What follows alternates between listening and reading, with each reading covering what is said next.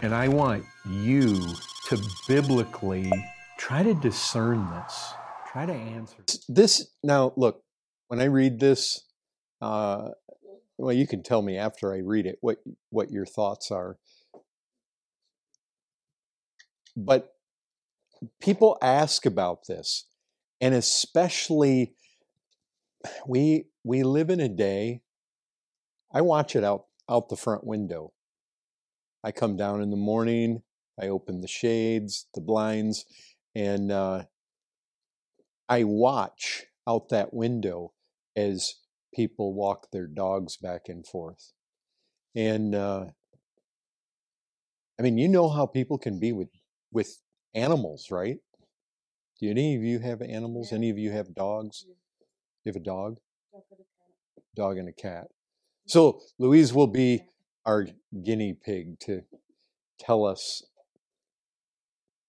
if she can if she can feel for I, I don't I don't know if this is male or female, but I think female. I think you'll think that too.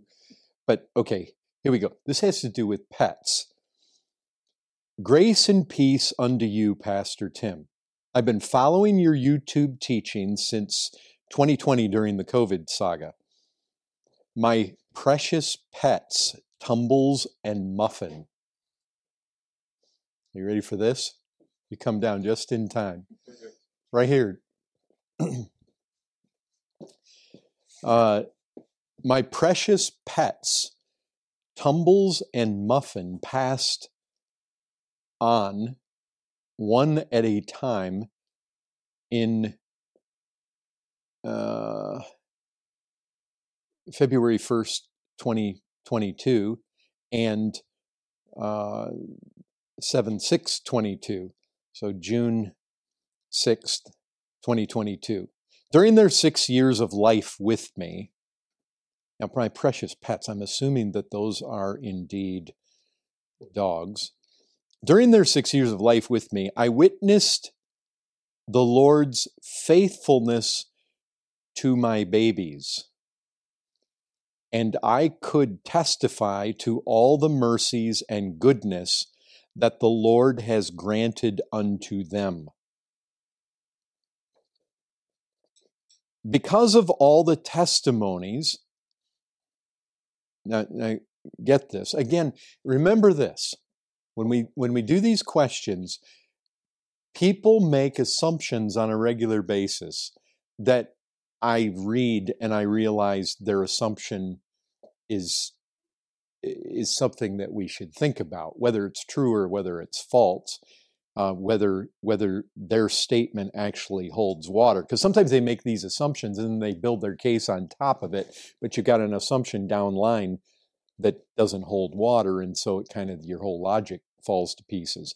But because of all the testimonies of the Lord's love for my babies, I believe that the Lord has brought them back to his garden to be cared for by his angels.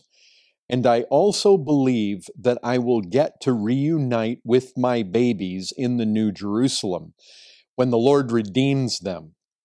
Pastor Tim, is it biblically wrong to believe like this? The gospel did say that the Lord will redeem all his creatures, all his creations. One more query. Pastor Tim.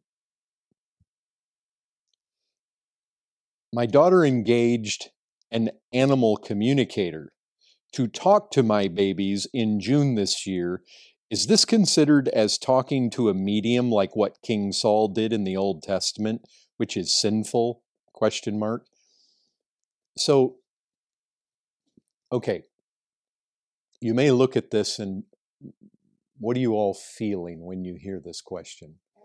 I, I, I mean, I think God's definitely kind to the animals we've got because I've seen it in my own dog's life, and I know Sandra has in hers, just little things that have happened. But I, I think there's somewhere in the Bible, I don't know where it says, "Be kind to your beast," because it's the only life they'll get.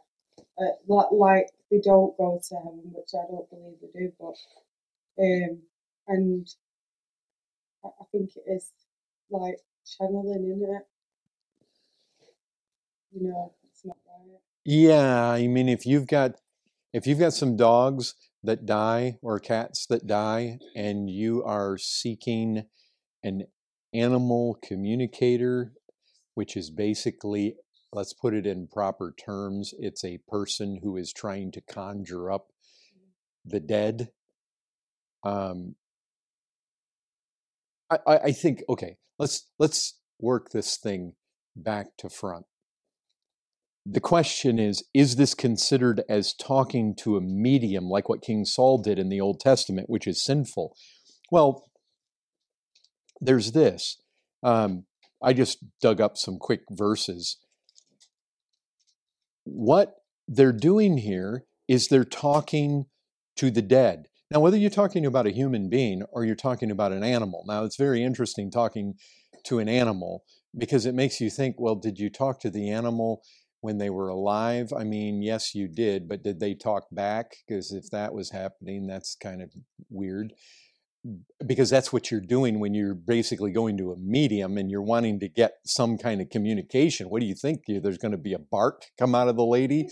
or is that, I mean, I'm not sure exactly what you're looking for, but but basically, I, I mean, Scripture's pretty clear when they say to you, inquire of the mediums and the necromancers who chirp and mutter, and you can imagine if they barked, should not a people inquire of their God? That's what God says. Why aren't they inquiring of me? Why are they going to these people to communicate with the should they inquire of the dead on behalf of the living? Or that's Isaiah 8, 19. Leviticus, Leviticus 20 and verse 6. If a person turns to mediums and necromancers, whoring after them, Wow, that's a strong word.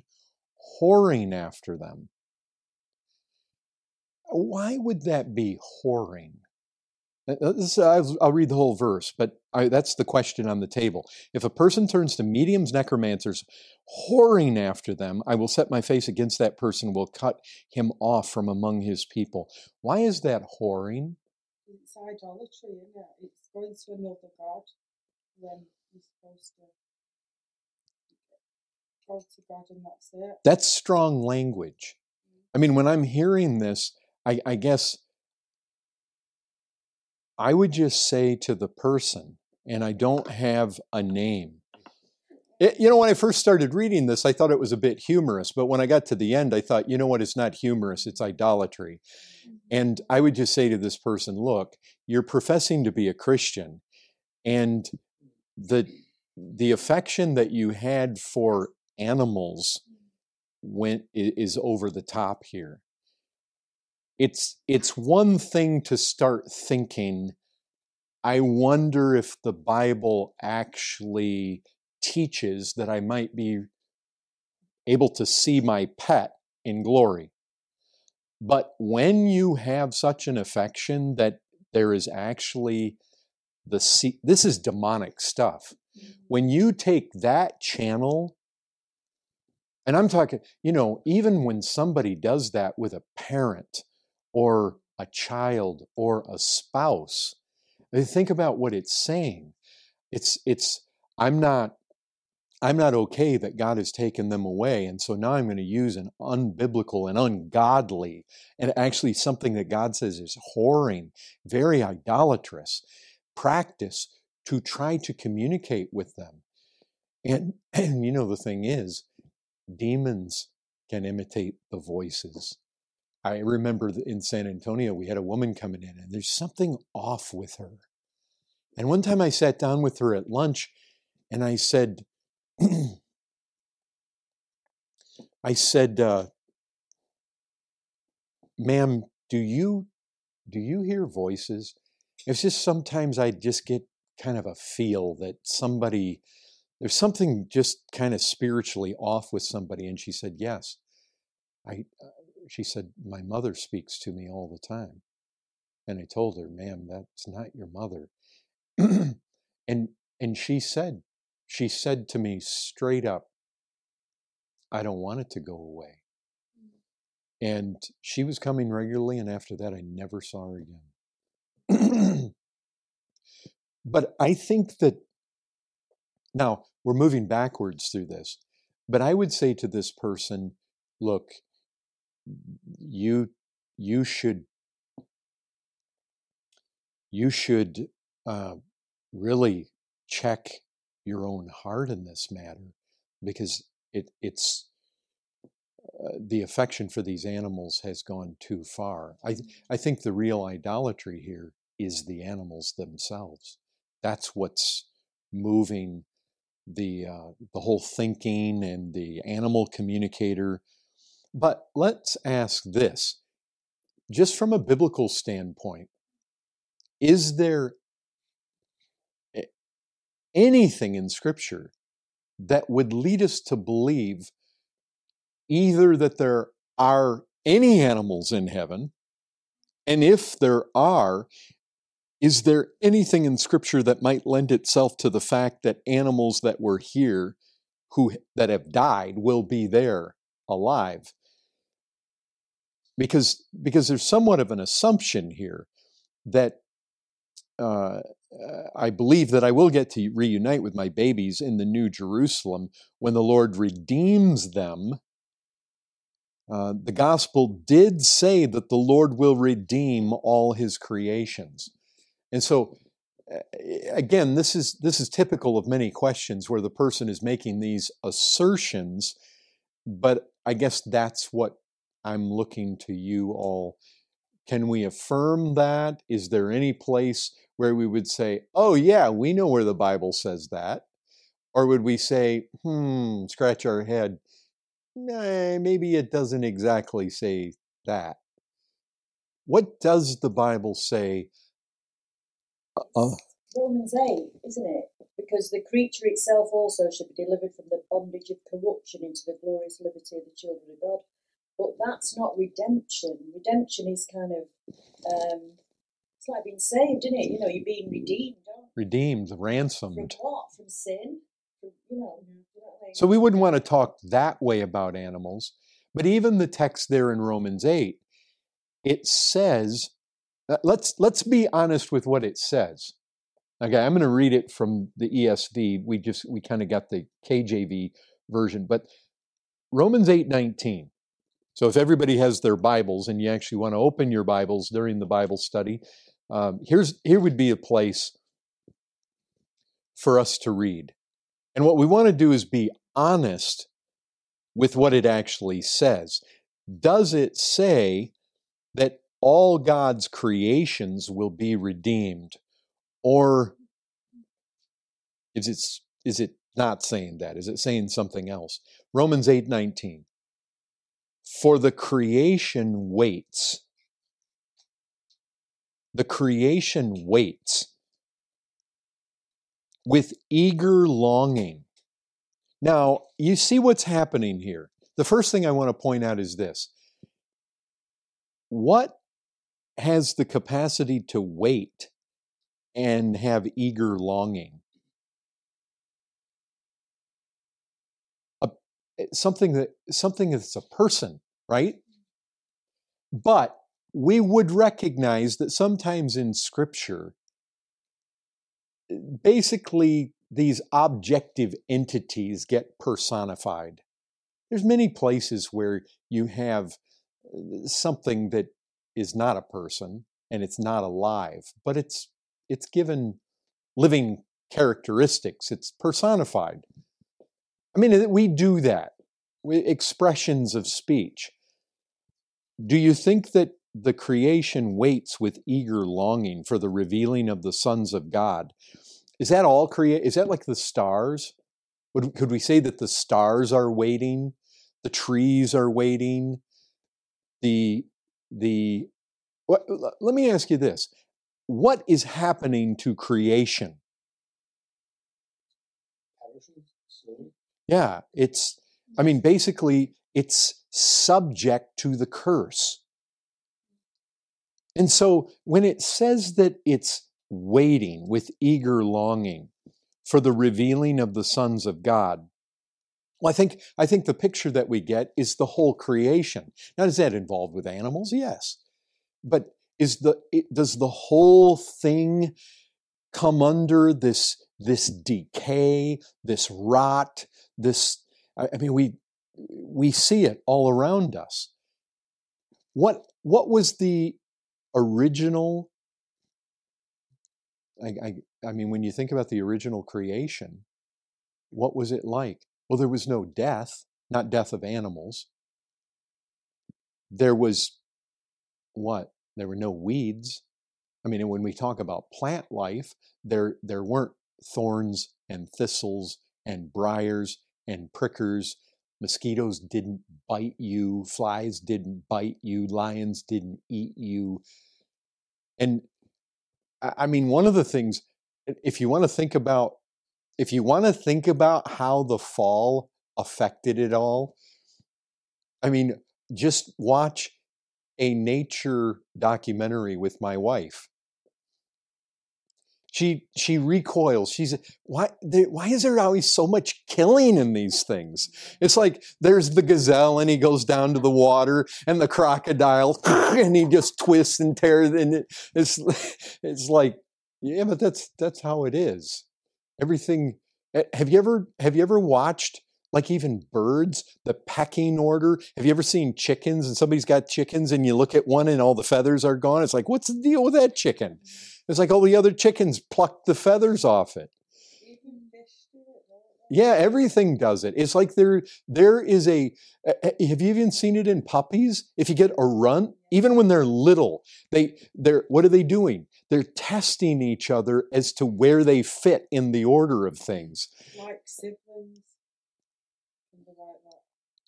And so eh, eh, we have a creation that, yeah, it it has been hampered with the effects of man's sin. And so I, I think it's just I don't think that when it talks about creation that it necessarily means oh yeah well this is specifically the animals and they're like waiting because they're they're like persons and they have souls and they have they can think. And so they're actually intelligently waiting and and they're like crying and howling and uh, sad because uh, because they feel this uh, this the effects of all this, but they're longing for the revealing of the sons of God.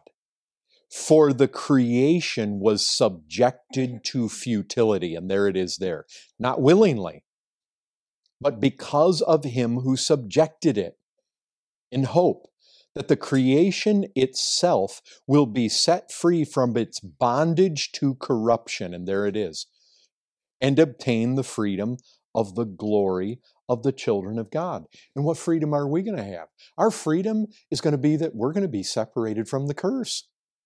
We're going to be free.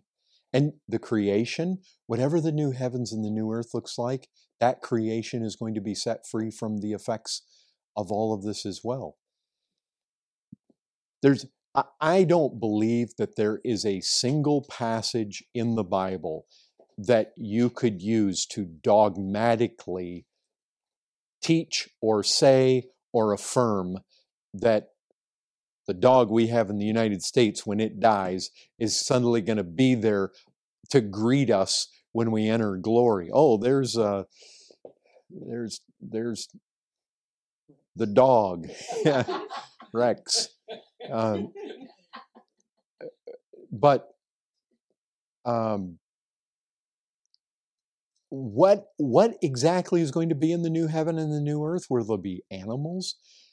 I mean look god is a creator and we see god's diversity in creation and to think through all the coming ages god is going to put his his creative magnificence on display. I think we're going to see creatures of uh, unimaginable. Will there be animals? Yeah, I don't know. I don't have any problem if there is. There certainly isn't anywhere in Scripture that would lead me to believe that there won't be. Eh, Isaiah mm. chapter 11, though it is prophetic language, it, it says that the wolf shall dwell with the lamb and the leopard shall lie down with the young goat and the calf and the lion, the fatted calf together, and a little child will lead them. It's talking about the the reign of the branch shoot of Jesse. So the thing about that, and, and then again in Isaiah 65, it says, The wolf and the lamb shall graze together, the lion shall eat straw like the ox, the dust shall be serpent's food, they shall not hurt or destroy in all my holy mountain, says the Lord. Now, before we just automatically assume, oh, see, there's animals in heaven, or there's animals in the new heaven and the new earth. I would just say that being prophetic language, what we need to recognize is a couple things. For one, that could be just entirely metaphorical, speaking of actually people who are the, the fact that there's just going to be peace. It could also, some would affirm, point to a thousand year kingdom. And so there's just different ways that it can be interpreted. Saying dogmatically that that teaches that there's animals in the new heaven and the new earth. Um, you know, if somebody looked at that and they said, "Yeah, I think that that probably is is a bit more literal," um, Isaiah 11, I see the cow and the bear shall graze, their young shall lie down together. You know what? If that turns out to be true, great. Does does that mean that you know my my for for one thing you have to consider this. Any animal is there is there even any need to say that if there are animals that they're actually animals that have been resurrected that have already lived and died? Or is this all all new? Because because one of the things i think that you have to look at is just the fact that do animals are animals ever said to bear the image of god do they have minds do they have souls do they have spirits i know you per- I think they do because they're not they're not damned and they're not sinful, are they? So how can they have souls? You know what I mean? Well, Whether or not they have sinned, though, isn't a deciding factor on whether something has a soul or a spirit, because man, before he sinned, obviously had both. Um, but I just don't think that the scripture teaches that. And I know that you can get some obscure text that speaks about animals in a certain way, but I don't think it's conclusive about what's happening with animals. I think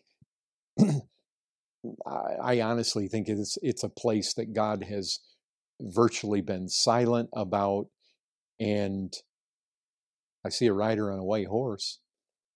Maybe there'll be white horses there, um, but I, I don't see any reason why there won't be animals. But I don't think that there's any reason to assume that all the animals that have lived in this life need to be resurrected, because it's almost like, well, well, what you expect uh, Tumbles and Muffin to be resurrected, but do you do you believe that that fly you squashed on your arm that was biting you is going to be resurrected too? I mean, where does it stop? Whereabouts you, you see flies that bite? What's that? flies that bite. You don't mean mosquitoes. No. Flies do bite. Oh, no, you. Uh, let me take you out into the woods in the United States in the summertime. I was thinking like a house fly. I'm not- No, Oh. flies, they do. Well, we have deer flies and horse flies, and You live No, top of a I'm not been bit, but I remember my dad getting bit when he used to. oh no, here here you barely have that problem at all. You go in the woods over there at, at Thomas's in in Poland, those things will carry you away. I can imagine it's yeah, somewhere else. I'm just thinking about domestic. Oh yeah, there's biting flies all over. But anyway, that's that's probably enough. We're already at seven thirty. Anyways, anybody have any comments on that? Any any? Do, is that verse, The kind to beast? Do you know what that is? That's like an ox, isn't it? That's like the ram. Well, basically, what that's saying is that the righteous is kind to his beast, and the in other words, the wicked. You know? You know, I'll tell you when I read that verse, it makes me think.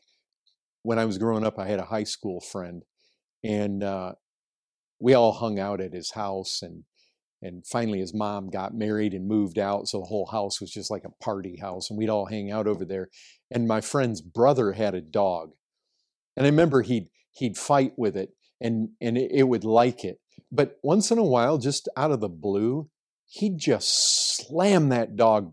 I he'd hit it hard, right upside the head, mm-hmm. and I just thought, I, I've always, I when I read that text, I think of him. It's like he was cruel to it, and uh, Yeah, I, I think about that because I love my dog and the cat's are all right. I'm not tight on it. I just, but I think I'm extra nicer to it when I think about that verse, even though I'm not that keen on it because it it bites and that. It's, it says It's all The- the proverb is is Proverbs chapter twelve verse ten. It says, "Whoever is righteous has regard for the life of his beast, but the mercy of the wicked is cruel." and that's what made me think of my high school friend. It's like, you know, he eh, at times he could be nice to the dog, but then it was almost like he lured the dog into feeling secure, and then he'd just cuff it upside the head, like hard. And uh, like if he did it to you, you'd it'd probably knock you down. And uh, anyway, Tim, what about um, Ecclesiastes 3, that's what I thought of. You know, it talks about who knows the spirit of man that goes upward and the spirit of the beast that goes down to the earth. Right. In different places. Well, I think the thing I think the thing that we have to remember before we get overly dogmatic with a text from Ecclesiastes is we recognize that Ecclesiastes is written by Solomon when he was in a state of mind where he's viewing everything from a very I mean, when he says vanity of vanities, all is vanity, he's obviously not viewing life from the standpoint of a Christian. He's viewing life from the standpoint of just uh, kind of the kind of the lost perspective on on all of life, and so it's it's almost like in Ecclesiastes, it tells us not to be overmuch righteous. It's like where what, what, people jump on that. I've had people ask that question over the years. So I think when you're getting this is basically coming at a time. See, I think what happened was you get Vanity of Vanities and then the Song of Songs. And this is like Solomon giving us the, the glory of glories, but then also the vanity of just, it's, it's kind of the, um, the opposite extreme, where in his wisdom, he brought out that which is really altogether glorious, but that which from the human perspective, life is just vain. And so don't be overmuch righteous. I think when you start taking texts like that and you look at it, it's like what he's doing is this is from a perspective of a man using all the wisdom that God has given him, trying to figure everything out in life. And the more he's trying to figure out about it, the more vain he sees it is, and everybody's toiling, then they die. They just pass it on to the next person. And so I, I was thinking of that verse, but I would just say Ecclesiastes is a book that I just be careful that you don't make. I mean, if you, what you would want to do is compare scripture with scripture before you get overly dogmatic. But I think maybe what he means there, as much as anything, before we really define that, well, you'll see, he's, he's actually saying that animals have spirits or animals have souls. What he may be alluding to more than anything is these things die and they go back to the ground and yeah somewhat unrelated, would you like in terms of the soul? Uh, would you would you could be completely wrong, but would you say like um, in terms of even having a soul, it, it, it, relates like specifically to like mankind? Because you know, like in the places where there's uh, the psalmist is saying things like "my soul, my soul," you know, like always addressing it to yourself. Would you be able to, or maybe it's a bit of a reach, but could you make a case that of that maybe having a soul relates specifically to man? well i think i think that the fact we have a soul and and you know some people see man as a trichotomy some as a dichotomy. Some would say the spirit and the soul are basically the same thing. Others would say no the spirit and the soul are separate.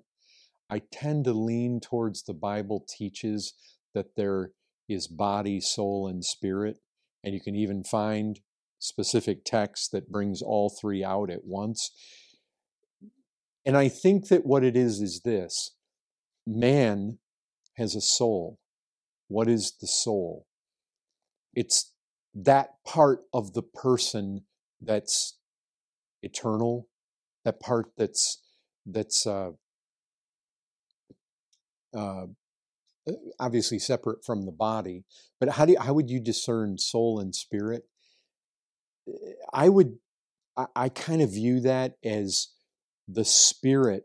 I mean, I, I what I recognize is this: man is spiritually dead, yet he's not soul dead. He has a soul that is alive, but his spirit is dead.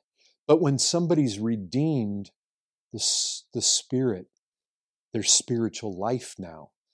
That's what regeneration is. You actually, that's that dead in trespasses and sins, that spiritually dead individual is now made alive. what's made alive? Are we saying lost people don't have a soul? No, we would say everybody has a soul. When they die, the souls of the the lost, it goes into a state of punishment. To be absent from the body is to be present with the Lord. But you know, anytime we start talking about that aspect of of a man, it gets uh, it gets difficult to to sort out exactly. I think sometimes spirit and soul get used interchangeably, and yet there's no question that there is. I think in the day you eat thereof, you shall surely die.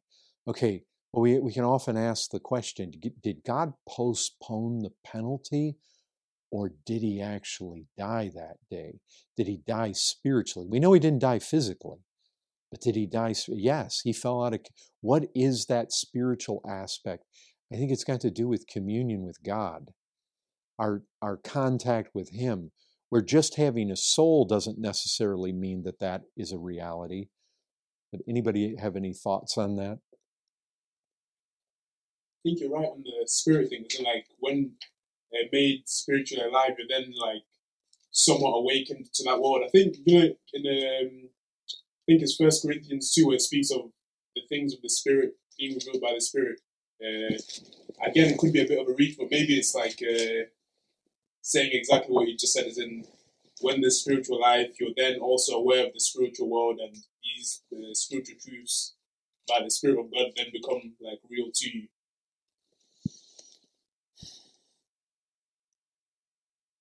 I know it's easy for us to distinguish between the spirit and the body, and the soul and the body. That's obvious. And we know that this body is it, it's going to die and it's going to go in the ground or it's going to get cremated or whatever happens to it. But then the rest of us, it, I mean, we're still we're still a unit. What kind of unit? I don't know what happens. I mean, how did how did Moses have a body on the Mount of Transfiguration? We could say, well, Elijah had one because he never lost his, perhaps. But how did Moses have one? How, how could how did they even appear like that to be recognized by Peter? I mean, what what actually goes? Are we are we until the bodies are resurrected? is are are we in some form to be absent with the body is to be present with the lord i mean the thief on the cross this day you'll be with me in paradise but in what in what form are we there jesus he ascended bodily but our bodies are are I mean, we're going to be free from them, free from the flesh. We're going, to, we're going to be, our spirits are going to be free. But what does that look like? We don't know. We don't exactly know. I mean, do, do, do, we have some kind of bodily shape or representation before our bodies are actually raised on that last day? I don't know. But I know this that, that spiritually, whatever the soul and the spirit, however we might try to differentiate those or define that, I mean, we, we know this that the unbeliever, he has, he has an awareness, he has mental capacities, thought processes. Why? Because that individual, very specifically in Second Peter and Jude, when we look at the picture there, they are shuttled off to a place of punishment, a holding tank until the day of judgment is, is basically what we find. And so all all the loss, we don't want to think about any kind of soul sleep. The the unbelievers who have died, they right now are they're in a holding place. That scripture is very plain in, in its teaching there. And then we it's plain on what happens to the Christian. We we know that there is an immediate and and you know people Christians dying they they often are uh, very much made aware of his presence before they actually even leave the body. Anyway, that's a that's a thing. I mean, you can you can. There are all sorts of theories about body and soul and and uh, spirit.